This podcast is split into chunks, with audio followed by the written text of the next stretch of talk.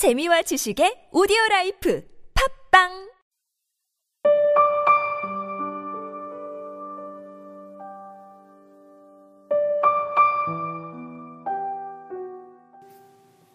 결말을 알고 게다가 처음으로 다시 돌아갈 수 있다면 같은 실수를 반복하지 않을 것이고 먼 길을 돌아가지 않을 것이고 다시 그 사람에게 고백하지 않을 것이다.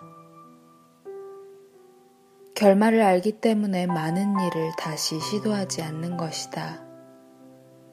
하지만 만약 그렇다면 실수를 저지른 후에 깨달은 것들, 먼 길을 돌아가면서 만나게 된 사람들, 고백 후의 이야기는 존재하지 않을 것이다. 과거의 모든 일이 지금의 내 모습을 만들었고, 좋은 일이든 나쁜 일이든 모두 내 안으로 들어와 나의 일부가 되었다.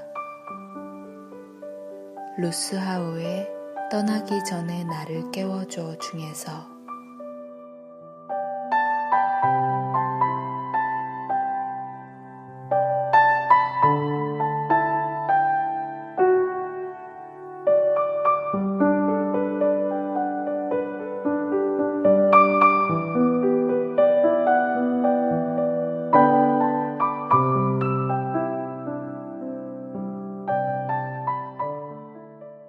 만약 자신의 미래를 알 수 있는 책이 있다면 열어볼 것인가?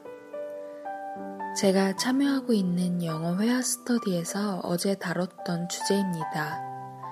대부분의 학생들은 책을 열어본다는 쪽을 택했습니다. 실수나 잘못된 선택을 하지 않기 위해서 미리 미래를 보고 싶다는 이유 때문이었죠. 저도 물론 본다는 쪽을 선택했습니다. 그런데 집에 돌아오는 버스 안에서 이 주제에 대해 다시 한번 생각해 봤어요. 과연 미래를 다 안다는 게 행복한 일일까? 어쩌면 우리는 결말을 모르기 때문에 삶에 더 애착을 느끼며 살아가는 게 아닐까 싶더라고요. 만약 우리에게 다가올 일들, 만나게 될 인연, 겪어야 하는 시련 등 모든 것들을 알고 있다면 경험은 커녕 삶 자체에 흥미를 느끼지 못하면서 살았을 것 같습니다.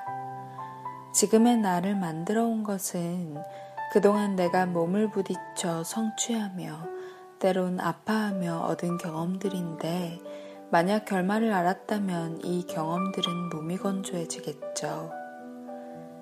그래서 저는 우리가 한치 앞도 내다볼 수 없는 연약한 존재들이기에 꿈을 꿀 수 있고 있고 그 꿈을 위한 경험들을 만들어가고 인연을 만나며 살아가는 게 아닐까 생각이 됩니다.